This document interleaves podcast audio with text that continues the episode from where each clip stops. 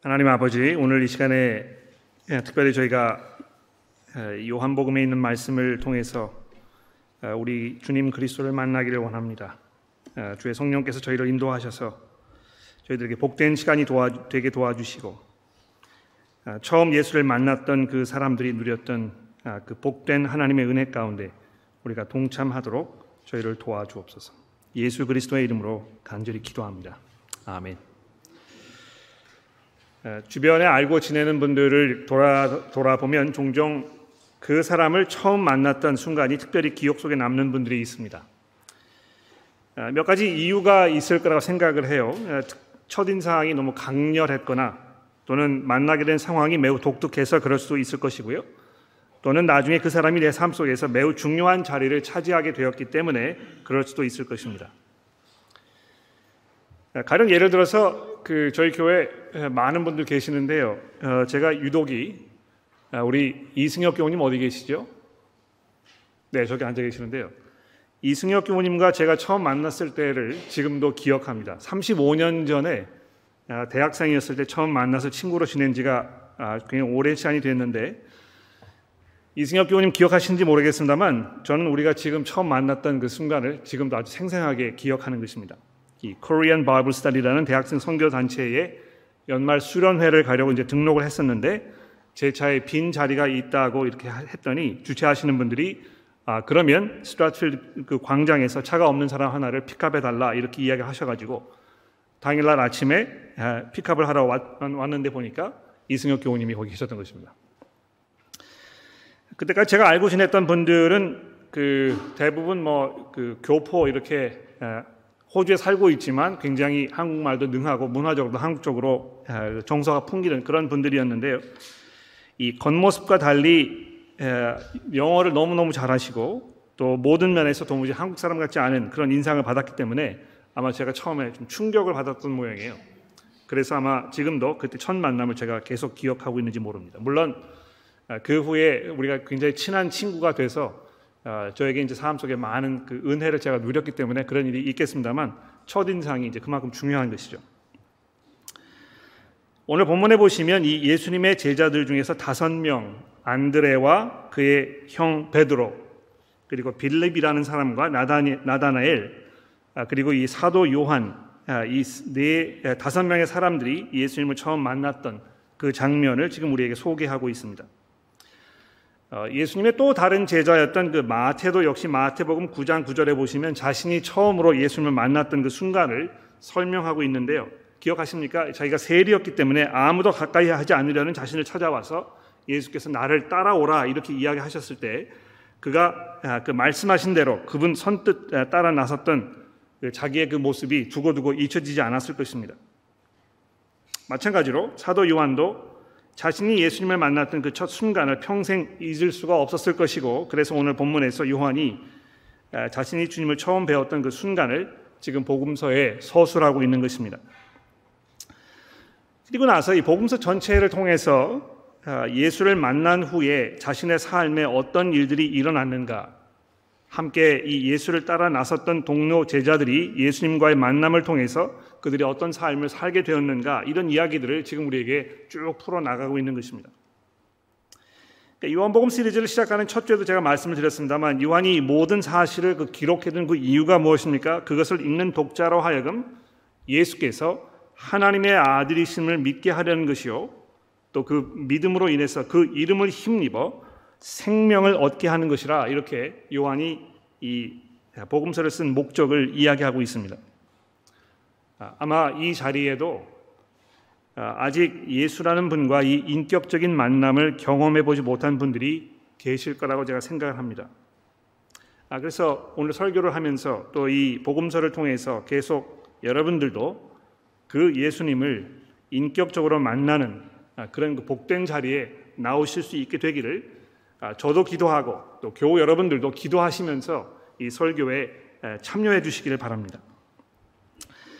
아마 이 눈에 보이지 않는 존재를 만난다든지 또 그분을 믿는다고 하는 이 기독교인들의 말이 여러분들에게 다소 이상하고 또 납득이 가지 않는 말로 들리실지 모른다는 것을 제가 잘 알고 있습니다만 이미 예수를 만나 그분과 교제하였던 이 요한의 증언들을 들어보시고 또 우리 그리스도인들에게도 우리의 경험담을 여러분들에게 나누어 줄 수 있는 아, 그런 기회를 주신다면 그 경로를 통해서 우리 주님께서 여러분들에게도 찾아가실 거라고 아, 제가 말씀을 드릴 수 있습니다. 기독교의 신앙을 한 가지로 정리를 내려본다면 그것은 곧 이 예수라는 분과 인격적인 만남을 갖는 것이라고 이렇게 말씀을 드릴 수가 있을 것 같습니다. 내가 누구를 인격적으로 만나서 그분과의 친분이 이어지면 그 사람의 사람됨이 나의 삶을 풍요롭게 하기도 하고 또는 불행한 경우에는 그 만남으로 인해서 삶의 풍파가 밀려오기도 합니다. 아마 여러분들의 삶을 돌아보셨을 때 아, 지금까지 여러분들이 만난 그 분들로 인해서 여러분들의 삶 속에 얼마나 아, 큰 기쁨과 감사가 있게 되었는지 또는 지금 여러분들이 얼마나 많은 어떤 그 눈물과 고통 속에 계시는지 아마 경험을 통해서 잘 알고 계실 것입니다. 그런데 이 예수라는 분과의 만남은 우리 안에 믿음과 소망을 불러 일으킵니다. 또 형제 자매들을 향한 사랑과 삶의 짐들을 감당할 수 있는 인내와 지혜를 우리에게 가져다 준다는 것입니다. 그래서 이 오늘 본문 말씀을 통해서 예수를 만난 그들에게 예수께서 무엇을 약속하셨는지 이런 것들을 좀 주목해 보았으면 좋겠습니다. 그것들이 얼마나 복되고 또 귀한 축복인지를 돌아보면서 그 자리에 우리 모두도 동참할 수 있게 되기를 정말 간절히 소망하면서 이제 우리 본문 말씀을 같이 한번 살펴보도록 아, 그렇게 합시다. 아, 예수님에게 이제 12명의 제자들이 있지 않았습니까? 아, 근데 이 오늘 요한복음 1장 본문 말씀에 보면 그 중에 다섯 명이 이제 등장을 하고 있습니다. 뭐 거의 동시대에 아, 모두 함께 예수님을 처음 만났던 것이 이제 분명합니다. 이 35절 말씀에 보시면 아, 이 세례 요한의 제자 두 명이 있었다 이제 이렇게 이야기하면서 이 두 명의 세례 요한의 제자들이 아, 한 사람은 시몬 형 베드로의 형제 안드레라 이제 이렇게 돼 있습니다. 아, 그래서 이 안드레라는 이 제자가 예수님을 따르기 전에 세례 요한을 먼저 따랐던 것입니다. 그렇죠?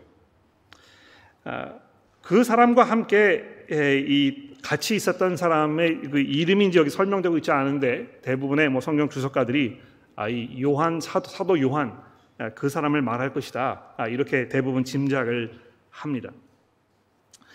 또 여기 보시면 아, 그 안드레와 베드로의 고향 이 베세다라고 이제 돼 있는데요.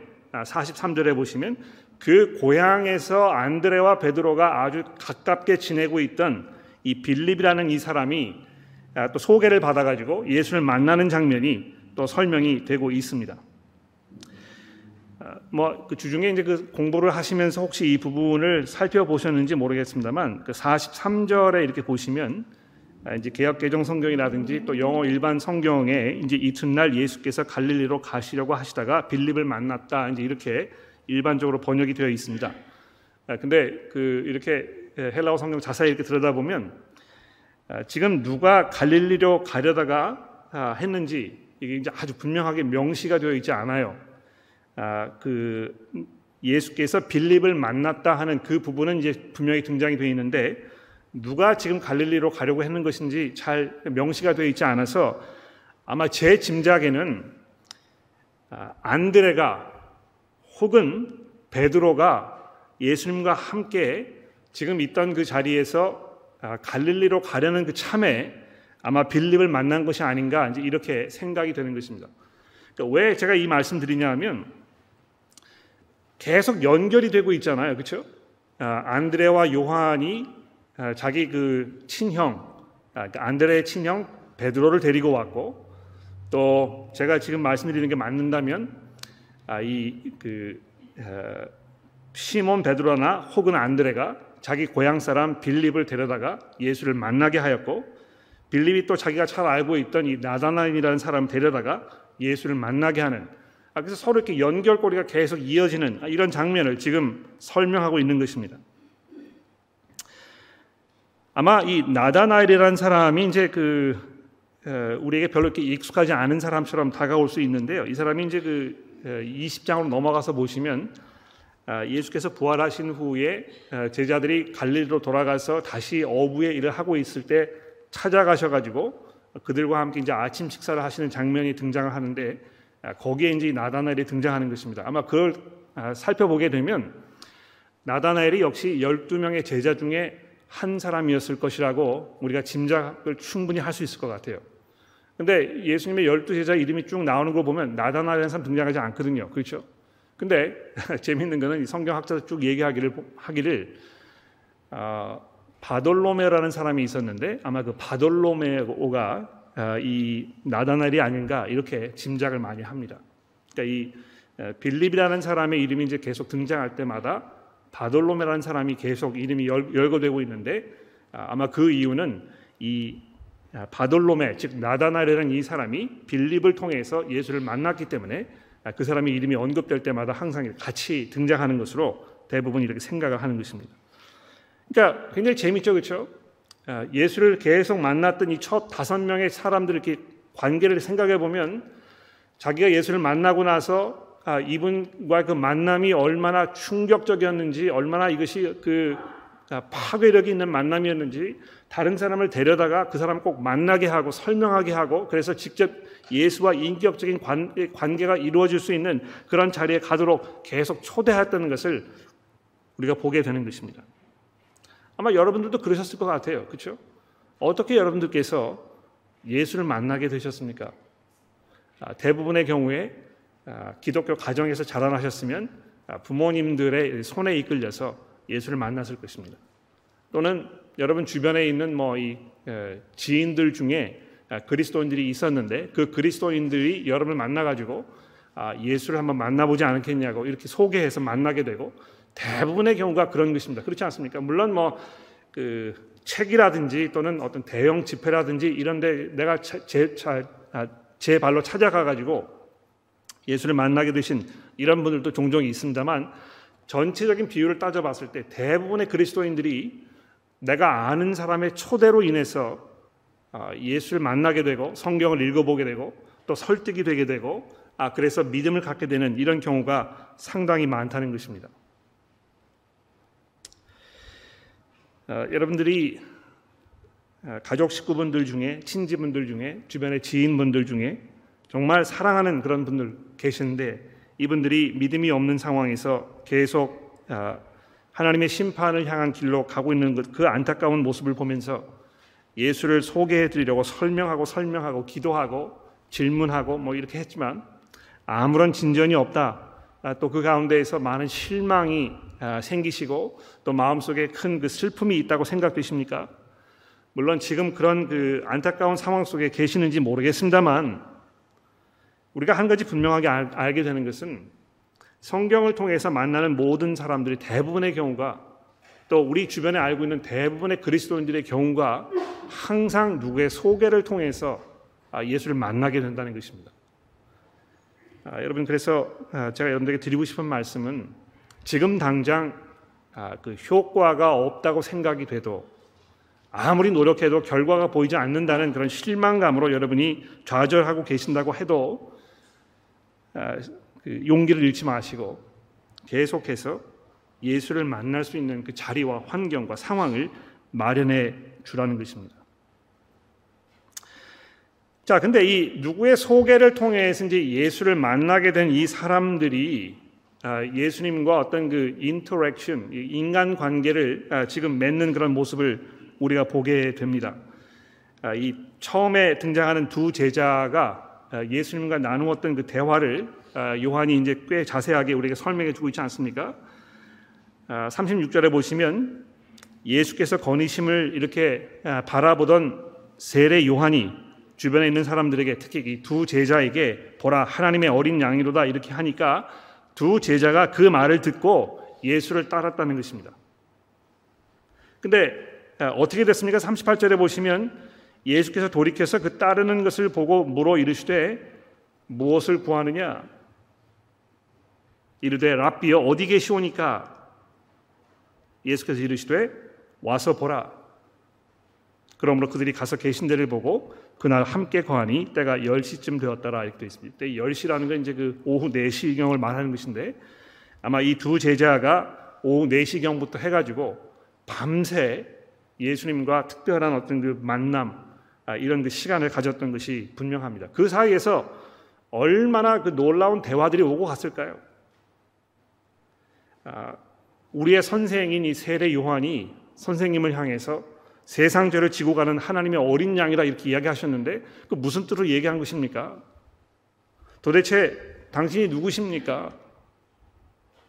당신께서 정말 우리가 원하는 이것을 채워줄 수 있는 우리의 갈급함과 우리의 나약함과 연약함과 우리의 부족한 모든 것들을 당신께서 채워줄 수 있는 그런 분이시라는 그 확신을 좀 우리에게 주시면 어떻겠습니까? 뭐 이런 대화가 오고 가지 않았겠습니까? 근데 그 대화가 일어난 후에 40절에 보십시오. 요한의 말을 듣고 예수를 따르는 두 사람 중에 하나는 시몬 베드로의 형제 안드레였는데 그 안드레가 먼저 자기 형 시몬을 찾아 말하되 여기 이제 먼저 이렇게 찾았다 하는 이야기는 그 사람이 알고 있는 사람이 얼마나 많았겠어요. 그렇죠? 근데 다른 사람 다 제쳐두고 자기의 친형인 베드로에게 가장 먼저 갔다는 것입니다. 먼저 거기에 가가지고 그 형에게 말하되 뭐라고 얘기했겠습니까? 우리아가 우리가 메시아를 만났다. 아, 이게 얼마나 그 놀라운 선언입니까? 네. 메시아라고 하면 이 유대인들이 그 오랜 동안 정말 목마르게 기다리던 하나님께서 이 세상을 아, 변화시키시겠다고 약속하셨는데 그 변화를 이 세상에 가져다 줄 그 능력의 아, 그 사람, 이 온 세상을 다스리고 통치하면서 하나님의 은혜와 하나님의 사랑을 이 온 세상에 실현시키실 바로 그분, 그분을 우리가 만났다. 아, 여러분 이런 이야기를 들으시면 여러분 어떻게 하시겠어요? 예? 음, 모르겠습니다. 이 시몬 베드로가 어떤 사람이었는지 모릅니다만 뭐 어, 쓸데없는 소리 하지 말아라. 또 그거 어떻게 네가 알겠느냐? 뭐 이 여러 가지 반응이 있을 수 있겠죠, 그렇죠? 근데 그런 여러 가지 반응을 다 요한이 이렇게 접어두고 42절에 보면 곧바로 그 안드레가 자기 형을 예수께 데리고 왔는데 아마 그, 그 보면 베드로가 어 그래 그럼 가서 한번 보자 만나 보기나 하자 이렇게 얘기했을 거예요. 그리고 예수께서 그를 보시고 나서 곧바로 요한의 아들 시몬이니 장차 개발하 하라 이렇게 이 대화가 이제 오고 간 것입니다. 여기 뭐 그 여러 가지 그 중요한 어떤 그 말씀들이 이제 등장하는데 아, 좀 제가 집중을 해보고 싶은 것은 하나님의 어린 양이로라는 이 세례 요한의 증언을 듣고 예수를 따르기로 작정했던 이 두 사람에게 예수께서 던지신 이 첫 번째 질문입니다. 너희가 뭘 구하고 있느냐? 그러니까 왜 나를 따라오려고 하겠느냐? 나를 따라오려고 하는 이유가 무엇이냐? 도대체 나에게서 내가 지금 무엇을 기대하고 있느냐? 내가 이 너의 선생 세례 요한을 접어두고 이제 나를 따르기로 이렇게 작정하는 그 이유가 무엇이겠느냐? 그걸 통해서 너가 어떤 그 혜택을 누리고 싶은 마음이 있겠느냐? 이런 거를 물어보신 것이겠죠, 그렇죠? 굉장히 중요한 질문이라고 생각해요.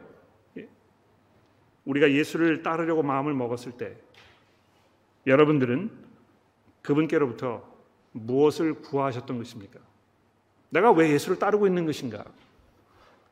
그분이 그만큼 따라갈 만한 가치가 있는 분인가? 아, 제가 그 주중에 계산을 좀 해봤어요, 여러분. 아, 주주, 그러니까 1년에 아, 교회에 이렇게 오시는 그 시간, 뭐 이 2시간, 3시간이라고 이렇게 따져보십시다. 일주일에 적어도. 아, 그거를 1년 52주 빠지지 않고 계속 하신다면 1년에 뭐 거의 아, 얼마 시간이 되는 것입니까? 예? 3, 450여 시간 정도가 되는 거잖아요. 그렇게 많은 시간을 여러분이 할애하셔 가지고 이 교회에 오시는 그 이유가 무엇입니까? 오늘 여러분들께서 다른 데 가지 아니하시고 내가 오늘 꼭 교회를 가야 되겠다. 내가 이 자리에 앉아서 뭘 해야 되겠다. 이렇게 이야기하신 게 이유가 무엇입니까? 내가 그 세상 사람들이 원하는 그 모든 것들, 그들이 추구하는 그 삶의 방식, 또 그들이 원하는 어떤 그 삶의 목적들, 내가 이런 거를 따라가지 아니하고 내가 이 세상에서 그리스도인으로서 살아야 되겠다는 아, 그런 그 굳은 마음의 결의를 한 그 이유가 무엇입니까? 예수께서 여러분 찾아오셔서 너희가 뭘 구하고 있느냐 이렇게 물어보신다면 여러분 뭐라고 대답하시겠습니까? 왜 우리가 예수를 따르고 있는 것입니까?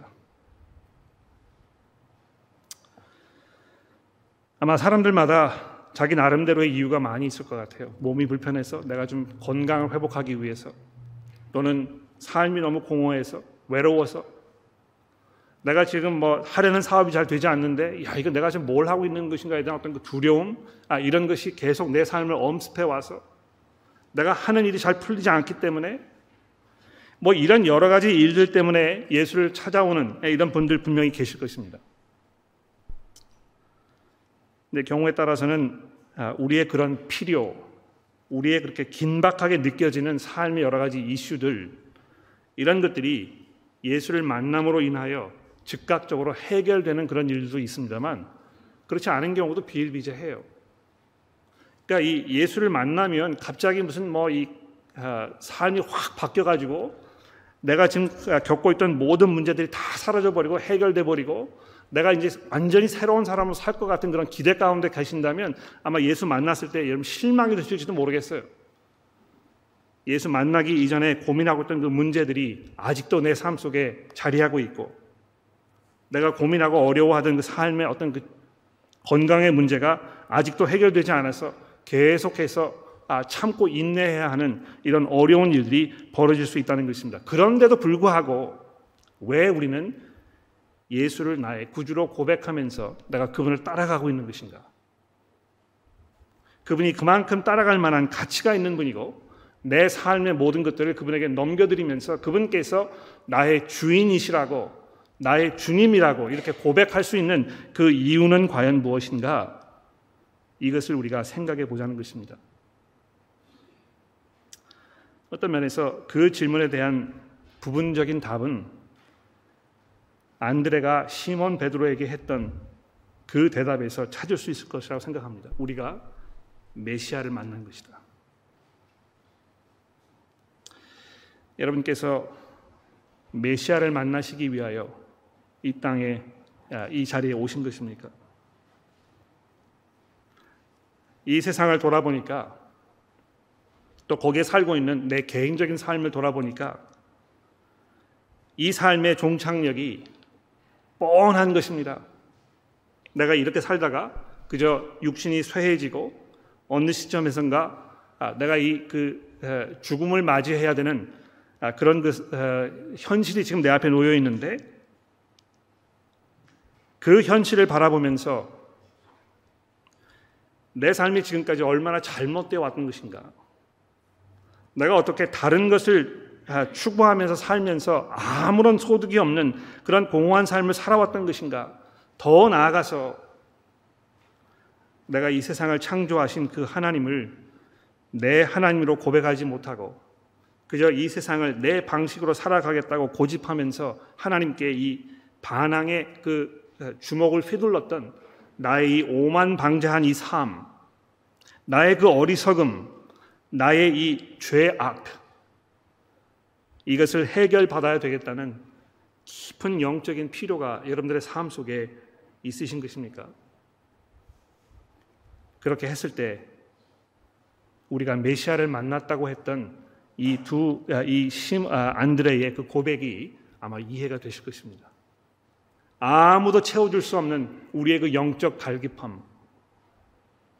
하나님께서 우리의 마음 가운데 영원한 것을 추구하면서 살게 하셨는데 그저 눈에 보이는 어떤 그 육체적인 필요, 지금 당장 내 앞에 놓여 있는 그저 먹고 사는 문제에 대한 이 그 갈급함, 마치 이것만이 예수께서 내 그 갈급함을 채워줄 수 있는 전체 부분이라고 생각하신다면 아마 여러분들께서 예수를 믿는 예수를 만남을 통해서 누리는 그 놀라운 축복이 그만큼 제한적일 것입니다. 아마 이 그 개발하는 이름을 받은 이 베드로 이 사람의 사건을 보게 되면 예수와의 만남이 얼마나 복된 만남이었는지 우리가 더 자세하게 생각해 보게 될 것 같아요. 아, 굉장히 재밌는 사실은 맨 첫 부분에다가 지금 이 베드로가 예수를 만나는 장면을 설명해 놓고 있습니다. 근데 요한복음 쭉 읽어 나가시다가 맨 마지막 장에 가 보십시오. 베드로의 이야기로 끝나고 있잖아요. 그렇죠? 근데 그때 베드로가 어떻게 했습니까? 아, 예수를 부인하고 세 번이나 부인하고 아, 지금 뭐 죄책감 속에서 아, 정말 헤어날 수 없는 그런 절망의 구렁텅이에 놓여 있을 때 예수께서 그를 찾아가셔서 세 번씩이나 베드로야, 내가 나를 사랑하느냐? 이렇게 물으셨다는 것입니다. 근데 그 중간에 벌어진 모든 일들 이렇게 쭉 읽어보시게 되면 이 시몬 베드로가 처음 예수를 만난 순간부터 이 마지막 장에서 내 양을 먹이라는 이 우리 주님의 그 권면의 말씀을 듣는 그 모든 과정 속에서 일어났던 그 놀라운 삶의 변화들 또 앞으로 그 후에 그가 걸어가야 했던 그 길, 사도로서 살아야 했던 그 삶, 그리고 하나님께서 그 사람을 통하여 초대교회에 이루어 놓으셨던 이 엄청난 은혜들, 아, 이런 걸 생각해 보면 예수를 만났던 그 순간에 일어난 그 아, 엄청난 이 효과가 얼마나 대단했던 것인가. 이런 것을 느껴보게 되는 것입니다. 어, 오늘 본문 말씀에서 이제 그 어, 아마 가장 중요한 어떤 그 포인트는 이 나다나엘이라는 이 사람이 예수를 만나는 이 장면이 아닌가 생각해요. 이 분량으로 봐도 요한이 이 나다나엘이 예수를 만나는 아, 그 상황을 가장 많이 가장 자세하게 우리에게 좀 설명해 놓고 있습니다. 빌립이 나다나엘을 찾아가지고 그러니까 뭐 어떻게 어, 나다나엘을 알고 있었는지 설명되어 있지 않습니다만 다 같은 그 갈릴리 사람이었고 물론 뭐 다른 고을에 서로 살고 있었기 때문에 아, 자세히 알지는 못하지만 같은 그, 어, 그 어부 직업에 종사하고 있었기 때문에 뭐 그렇게 해서 안면이 서로 있었을 것 같아요. 근데 이 빌립이라는 이 사람이 나다나엘과 굉장히 친분이 있었던 걸 우리가 분명히 확신할 수 있습니다. 왜냐하면 안드레가 그랬던 것처럼 예수를 만나게 된 빌립이 가장 먼저 나다나엘을 찾아갔다는 것입니다. 그렇죠? 찾아가서 뭐라고 이야기했습니까? 모세가 율법에 기록하였고 여러 선지자가 기록한 그 일을 우리가 만났다고 이렇게 증언한 것입니다. 여기 그 요한복음 1장에 보시게 되면 아, 예수님에 대해서 아, 설명하는 여러 가지 그 타이틀들이 있지 않습니까? 뭐 말씀이라고 이야기하기도 하고 빛이라고 이야기하기도 하고 생명이라고 이야기하기도 하고 하나님의 독생자의 아들이라고 독생자 아들 얘기하기도 하고 오늘 본문 말씀 나중에 들어보시겠습니다만 하나님의 아들이라든지 이스라엘의 임금이라든지 이런 여러 가지 엄청난 그런 타이틀들이 본문 말씀에 계속 등장하고 있습니다. 그런데 모세가 율법에 기록하였고 여러 선지자들이 기록한 그 사람 이 유대인들이 매일 성경을 읽으면서 기다리고 기다리면서 고대하고 고대하였던 그 장구한 시간과 역사를 기다리면서 찾았던 바로 그 사람을 만났다고 이렇게 이야기했다는 것입니다. 어, 제가 그 살면서 만나본 사람들 중에 어, 지금도 이렇게 생각하면 가슴이 좀 이렇게 떨리는 사람이 있어요. 누군지 아십니까? 아마 여러분 들으시면 좀 실망하실 거예요. 어, 그 제가 이제 그 크리켓을 되게 좋아하거든요. 아 근데 어, 호주 대표팀을 인도 그 주장을 맡았던 스티브 워라는 주장이 있습니다. 선수가 있습니다. 지금 뭐 이제 은퇴해가지고 나이가 지긋이 드신 그 분인데 아, 이 분이 뭐 거의 전설적인 인물이에요. 그러니까 이 크리켓을 좋아하는 사람이라면 아, 이 스티브 워라는 이 사람과 악수를 한번 하면 아마 평생 손을 씻고 싶은 마음이 안 생길 정도로 아, 그런 그 사람입니다. 근데 제가 그 사람이랑 사진을 찍었잖아요. 어, 어떻게 됐냐 하면 크리켓 경기를 보러 갔었는데요. 아, 그 사람을 기념하는 그 동상이 이렇게 있었습니다. 제가 그 동상을 보고 있는데 굉장히 많은 사람들이 그 거기 주변에 모여 있었어요. 왜냐하면 그 제막식을 하는 시간이었기 때문에. 근데 그 자리에 이 스티브 오이 사람이 나타난 것입니다. 그러니까 뭐 사람들이 막 얼마나 많이 몰려가지고 서로 사진 찍으려고 그런지 모르는데요. 아, 제가 거기 서 있는 걸 보고 이리 와서 사진 찍자고 저한테 그렇게 얘기했었어요. 그러니까 지금도 그 생각하면 눈물이 날 것 같아요. 야, 그, 그렇게 많은 사람들 중에서 나를 딱 불러가지고 나랑 사진을 찍자고 이야기하니까 아마 그 제 혼자 동양 사람이었기 때문에 그랬지 않았을까 저는 생각해요. 야 동양 사람도 크리켓을 보는구나. 아, 그래서 그런 예, 자기가 있었는데 아마 예수를 만났을 때이 아, 율법에 기록하였고 여러 산지를 기록한 그 일을 우리가 만났다 이렇게 이야기를 해가지고 나다나엘이 그거를 듣고 예수를 만난 다음에 야 이게 정말 대단한 일이구나 이렇게 이야기를 했었을지 모르겠습니다만 실망스럽게도 그렇게 이야기하지 아니하고 나다나엘이 뭐라고 했습니까? 나사렛에서 무슨 선한 것이 나겠느냐. 굉장히 좀 뭐라 그럴까요? 냉소적이죠, 그렇죠? 근데 재밌는 것은요.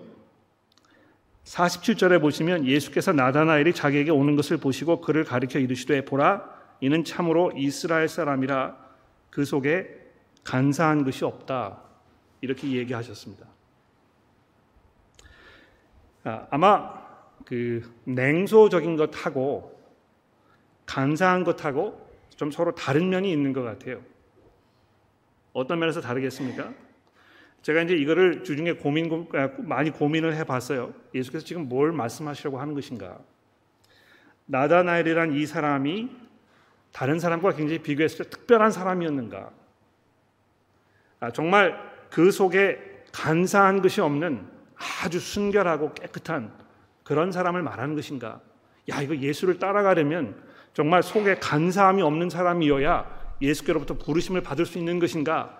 이런 질문이 이제 머릿속에 떠오르기 시작한 것입니다. 근데 아, 제 속을 들여다봐도 그렇고 여러분 스스로 여러분의 삶을 돌아보셔도 내 속에 간사한 것이 없다고 이야기하실 수 있는 분이 아마 한 분도 없을 것입니다. 그 시편에도 보시게 되면 마음속에 간사함이 없는 그 사람은 하나님께로부터 복을 받은 사람이라 이제 이렇게 얘기했는데 그 후에 계속해서 그 시편이 뭐라고 얘기하고 있습니까? 그러나 그런 사람이 없다는 것입니다. 아, 근데 그 오늘 아침에 이제 그 최보현 교우님께서 어, 창세기에 있는 말씀을 봉독해 주셨잖아요. 아, 아마 아, 그 본문 이렇게 읽으시면서 오늘 이 요한복음에 있는 이 마지막 부분 아, 하늘이 열리고 하나님의 사자들 천사들이 인자 위에 오르락 내리락 하는 것을 내가 볼 것이다 이렇게 이제 되어 있는데 아마 그 장면을 읽으시면서 이 창세기 28장에 등장했던 이 야곱의 사건 아마 연상하셨을 것입니다. 예, 야곱이 아, 사기를 치고 나서 사기쳤지 않습니까? 그렇죠? 아, 자기 형의 장자 그 권리를 사기쳐 가지고 뺏어서 빼앗아 가지고 그 모든 걸 다 독점한 후에 아, 이 형의 어떤 그 살기 등등한 이런 위협을 피해서 이제 도망가는 그런 자기, 자기 상황이 있었던 것입니다. 이 야곱이라는 사람을 보면 정말 간사함의 극치였어요. 그러니까 이 외삼촌에게도 가가지고 계속해서 그 사기를 치지 않습니까? 아, 이 삼촌의 재산을 다 그냥 자기가 빼, 빼앗아 가지고 아, 이렇게 했는데 결국은 뭐 자기도 삼촌에게 사기를 당해 가지고 이 야곱이라는 사람의 삶은 사기로 가득 차 있었던 것입니다. 다른 사람 사기 치고 사기 당하고 뭐 만신창이가 된 상태로 이렇게 살았던 사람인데요. 그 사람이 도망가는 그 자리에서 하나님께서 이 사람을 불러다가 그에게 환상을 보여주지 않습니까? 왜 이 사람에게 그렇게 하셨을까? 이 형편없는 이 사람에게 왜 하나님께서 특별하게 이렇게 부르심을 주셔가지고 아, 하나님의 그 어, 천사들이 이렇게 왕래하는 그 모습을 보게 하셨을까? 그러니까 아무런 자격이 없는데도 하나님께서 그런 사람을 부르셔다가 어떤 하나님의 특별한 은혜를 베푸시는 거 우리가 볼 수 있게 되는 것입니다. 근데 중요한 포인트는 바로 이것입니다. 아, 그 놀라운 환상을 보고 나서 얼마 있다가 뭐 한 14, 5년 정도 시간이 흘렀죠. 이 야곱이라는 사람이 다시 이 이스라엘로 돌아올 때 돌아올 때 어떤 일이 벌어졌습니까? 이 야복강에서 천사를 만나 가지고 천사와 씨름하다가 하나님께 그 복을 달라고 간구하면서 이 정강이 뼈를 부러뜨림을 당하고 그리고 나서 그에게 이스라엘이라는 이름이 주어진 것입니다. 아마 예수께서 여기 그, 그 속에 간사한 것이 없도다. 이 사람이 참으로 이스라엘 사람이라 이렇게 이야기하셨을 때 아마 이 야곱의 사건을 어, 기억하신 것이 아닌가 이렇게 생각이 돼요.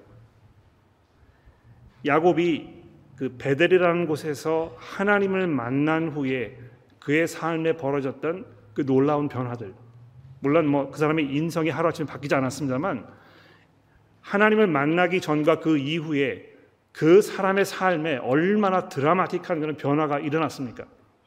사기꾼으로 살던 그 사람이 야곱의 하나님이라는 그 명칭을 따는 아, 그런 놀라운 자리에까지 나가게 되었다는 것입니다. 하나님께서 그 사람을 들어 사용하셔가지고 이스라엘이라는 이 나라를 만들어 놓으시는 그래서 하나님의 그 장대한 인류 구원의 역사를 펼쳐 나가시는 그 중요한 연결고리를 하는 그 자리로 하나님께서 이 사람을 부르셨다는 것입니다.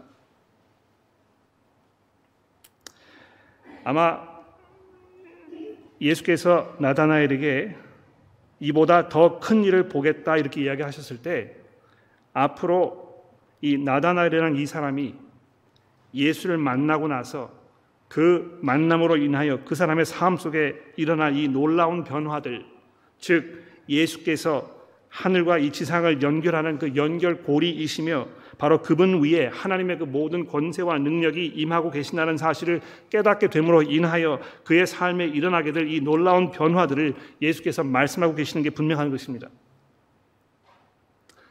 아, 내가 너를 무화과 나무에서 보았다고 이렇게 해서 어, 야, 대단하게 여기는 것이냐? 그러니까 아마 그 어, 예수께서 이제 그 초능력을 발휘하셨던 것 같아요. 예, 나다나라는 사람이 뭐 어디 어디 앉아가지고 무화과 나무 아래 있었는데 아무도 그거를 모르는 아, 그런 뭐 외딴 곳에 아마 그렇게 했는지 모르겠어요. 그런데 예수께서 이제 그거를 언급하시니까 이 나다나엘이라는 이 사람이 비로소 야 이게 좀 보통 사람이 아니구나 아마 그런 그, 그 두려움을 느꼈던 것 같아요. 근데 여러분 뭐이그 어, 나중에 보시면 이제 사장에 가시면 아, 사마리아 여인도 그랬잖아요. 사마리아 여인이 예수를 만나 가지고 예수께서 다른 사람은 다 모르는 그, 그 여인의 어떤 그 중요한 개인적 비밀 아, 이거를 언급하시니까 그제서야 그 여자가 예수께 무릎을 꿇는 그 장면을 우리가 보게 되는데 아마 그런 비슷한 게 아닌가 생각해요. 그러니까 예수께서 가지고 계시는 그 능력이 보통 사람이 아니라는 것을 깨닫고 나서 아, 당신이 하나님의 아들이시오 이스라엘의 임금이라고 고백을 했을 때에 예수께서 말씀하시기를 너가 그것보다 더 큰 일을 볼 것이다. 내가 나를 하나님의 아들이요 이스라엘의 임금이라고 고백한 것이 참 놀라운 그런 고백이고 이것이 믿음의 시, 시발점이 되는 것이지만 그것보다 더 큰 것을 볼 것이다. 예수께서 누구이신지 하나님께서 그를 통해서 무슨 일을 이 땅에 하시려고 하는 것인지 예수를 통하여 이 세상에 얼마나 놀라운 일들이 벌어날 것인지에 대해서 내가 내 눈으로 직접 보게 될 것이라고 이렇게 선언했다는 것입니다. 여러분 예수를 만나시고 나서 하나님께서 예수를 통하여 이 세상에 버리시는 그 놀라운 삶의 변화들, 그 거대한 변혁의 물결들, 새 하늘과 새 땅을 이 땅에 가지고 오시는 하나님의 그 원대하고 놀라운 그 포괄적인 그 계획을 여러분 보시게 되는 것입니까? 내가 이분을 따라가지 아니하면 내가 이분에게 내 삶을 넘겨드리지 아니하면 그래서 내가 그분 편에 서지 아니하면 장차 하나님께서 이 세상에 만드실 그 하나님의 나라에 내가 설 자리가 없다는 것을 정말 간절하게 느끼면서 내가 이제 이분 앞에 항복해야 되겠다. 내가 이분이 아니면 도무지 이 세상에서 살 만한 아무런 근거와 이유가 없으며 장차 다가올 하나님의 그 나라에 내가 들어갈 수 없다는 것을 깨닫게 되었을 때 비로소 우리는 예수와의 복된 만남의 그 궁극적인 목적을 발견하게 되는 것입니다. 여러분 무엇을 구하시고 계십니까? 예수를 만남으로 인하여 이 복된 그 은혜 가운데 여러분 들어가시고 그리스도께서 이 땅에 이루시는 그 하나님의 나라를 소망하는 가운데 여러분이 소망과 인내와 믿음으로 사랑으로 삶을 살아가시게 되기를 간절히 기도합니다. 기도하겠습니다.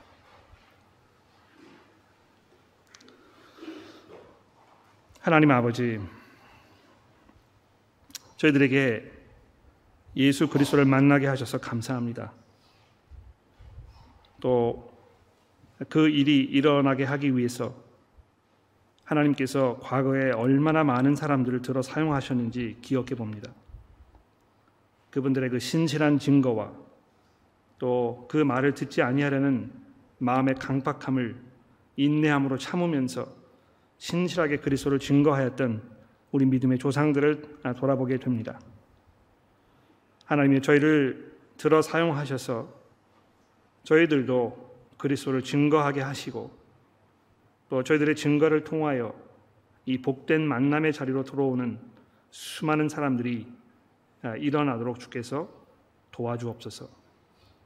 하나님 특별히 저희 삶 속에 사랑하는 많은 분들, 귀한 가족들, 또 친한 친구들 이런 분들 중에 아직 그리스도를 알지 못하는 그분과 개인적인 만남의 시간을 가져보지 못한 분들이 우리 삶 속에 많이 있습니다. 하나님이여 도와주셔서 저희들을 주의 도구로 사용하여 주시고 저희들의 증거를 통하여 그분들에게 예수의 은혜가 끼쳐지는 놀라운 은혜가 있도록 도와주옵소서. 예수 그리스도의 이름으로 간절히 기도합니다.